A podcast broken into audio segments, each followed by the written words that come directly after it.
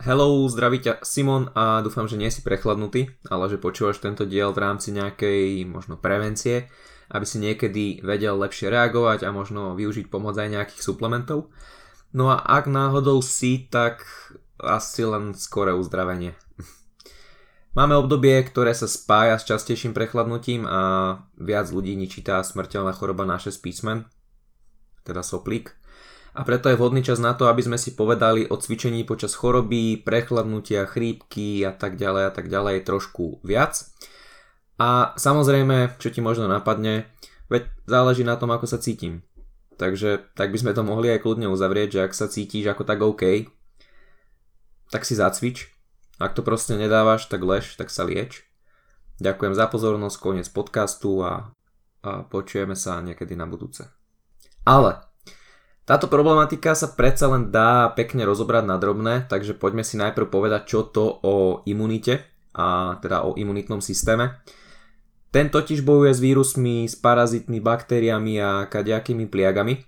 A imunitné systémy máme vlastne dva.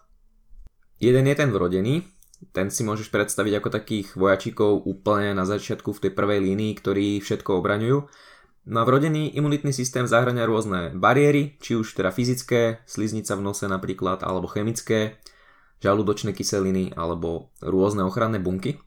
No a potom máme adaptívny imunitný systém. Ten je trošku viac taký prepracovaný a je zložený zo špecializovaných procesov a buniek. E, dajme tomu, že to už sú takí tí vojačikovia v lepšom brnení, majú možno aj nejaké cool technológie a tak. No a tento adaptívny systém, alebo títo vojačikovia idú na to, keď už ten vrodený systém nevládze. E, bojuje proti infekciám takým spôsobom, že zabraňuje kolonizácii patogénov a ničí mikroorganizmy ako vírusy a baktérie. No a výhodou, takouto hlavnou charakteristikou tohto systému je, že si pamätá. No a keď už niekedy znova zautočí nejaký patogén, tak vie proti nemu lepšie a efektívnejšie bojovať. A tomuto procesu sa tak laicky hovorí, ako to možno viacerí poznáme, že budujeme imunitu. Že volá sa to budovanie tej našej imunity. A áno, preto sú deti častejšie choré, respektíve je to jeden z tých dôvodov, nemajú až tak ešte vyvinutý ten adaptívny imunitný systém.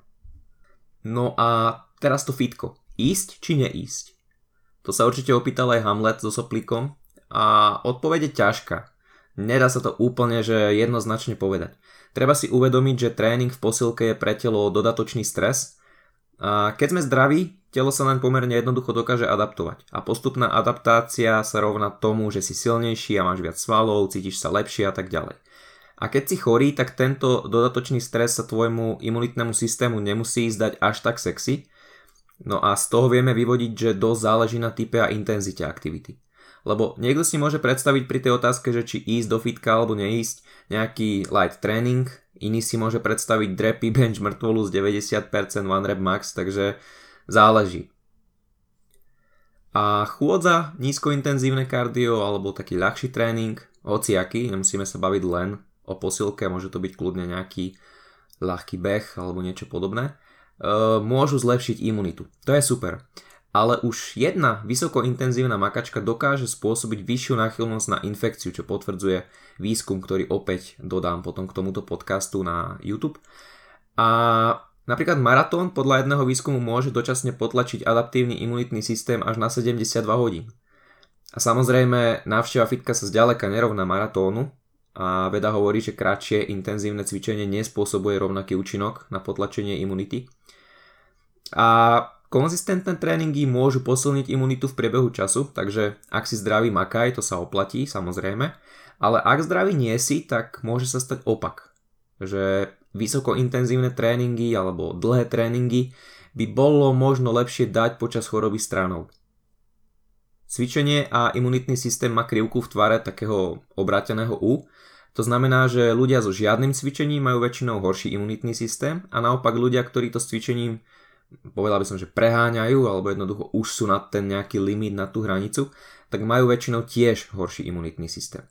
Takže opäť sa dostávame k tomu, že všetkého veľa škodí. No a moc ďaleko sme sa teda asi nedostali, iba tak trošku a preto by sme si mohli vytvoriť nejaké všeobecné pravidlo.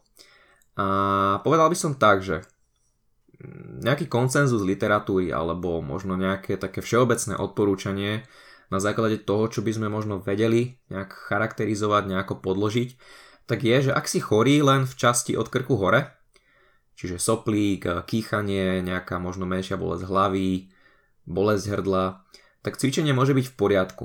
Ale e, výskumy naznačujú, že lepšie bude voliť nižšiu až strednú intenzitu alebo skôr nejaké ľahšie kardio. Ak si ale chorý od krku nižšie, že už cítiš tú nejakú ťaž na hrudníku, bolesť, e, chytené priedušky, tak tréning v posilke nie je úplne dobrý nápad, keďže to je znamenie, že choroba sa pravdepodobne zhoršuje.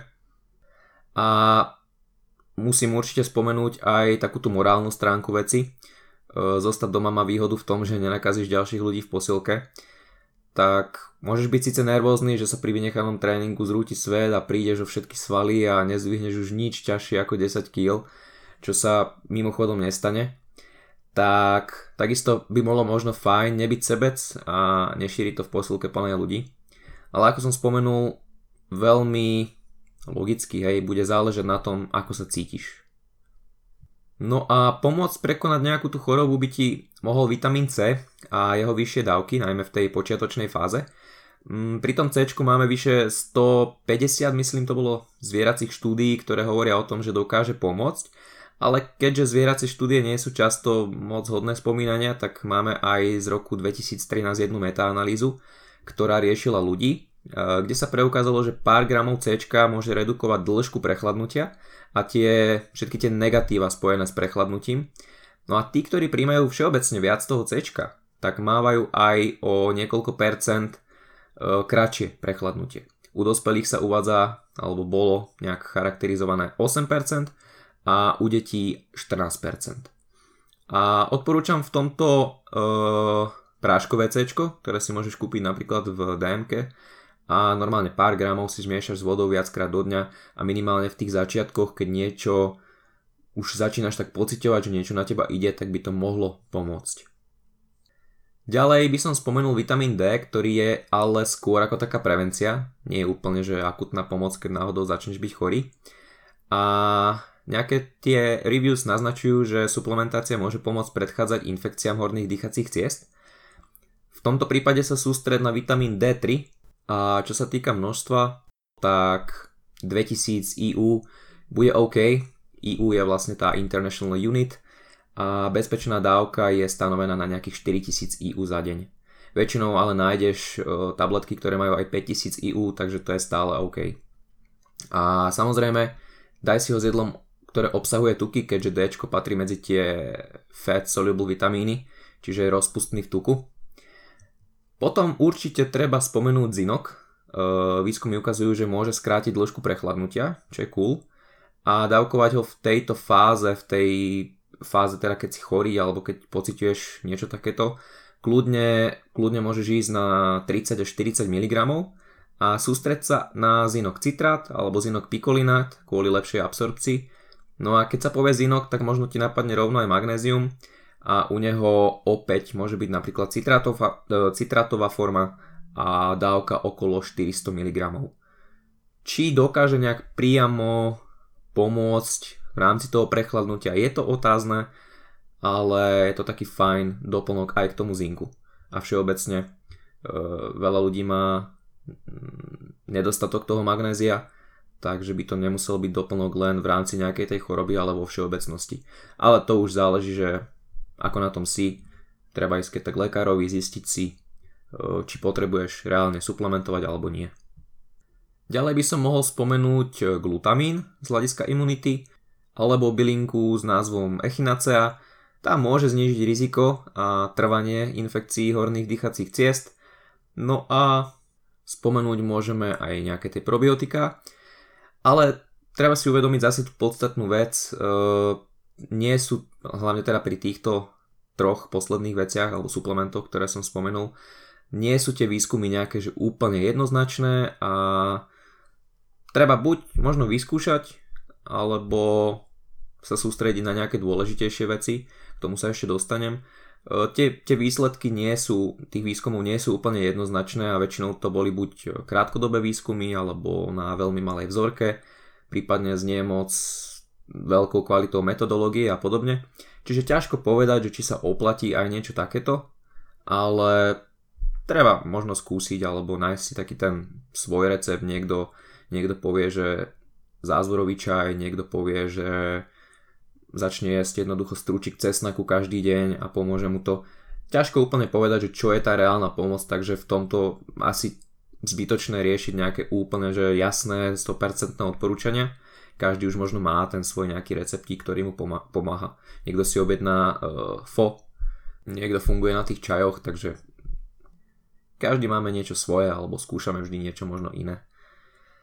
Uh, na záver ale musím povedať tú dôležitú vec, ku ktorej som sa chcel dostať. Uh, bavíme sa o suplementoch, takže musíte byť jasné, že prvorada by mala byť práve výživa, keďže chemikálie v tráviacom trakte bojujú proti vírusom a baktériám, pričom tráviaci systém tvorí až 70% našej imunity. Takže tá klasika, ovocie, zelenina, možno takisto by som uvažoval o nejakom kefíre, fermentovaných produktoch ako je kimchi, tempeh alebo kyslá kapusta, aby si nakrmil aj tie zdravé baktérie v tele. No a k tomu dostatok regenerácie, spánok, o ktorom sa viac dozvieš úplne v tom prvom FitClan podcaste, Takže netreba sa spoliehať na suplementy, samozrejme majú nejaký potenciál, môžu pomôcť, ale máme tu dôležitejšie veci, na ktoré by sme sa mali sústrediť. Takže opakujem ešte raz, dúfam, že nie si chorý, keď toto počúvaš, ale berieš to ako nejakú možno prevenciu a keď náhodou ťa niečo také drapne, tak budeš trošku múdrejší v rámci tejto problematiky a nebudeš asi zrovna dávať pr keď si prechladnutý. Nemusí to pomôcť, Takže toľko na tému prechladnutie, choroba, soplíky, kašle, bolesť hrdla, suplementy a cvičenie.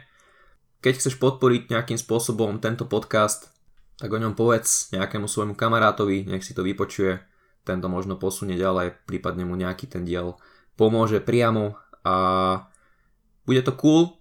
A samozrejme, pokiaľ chceš podporiť FitClan Team, tak utekaj na fitclan.sk, Pozri si nejaké články, takisto pošeruj články, daj na ne like, nech sa to nejakým spôsobom šíri ďalej, budeme len a len radi.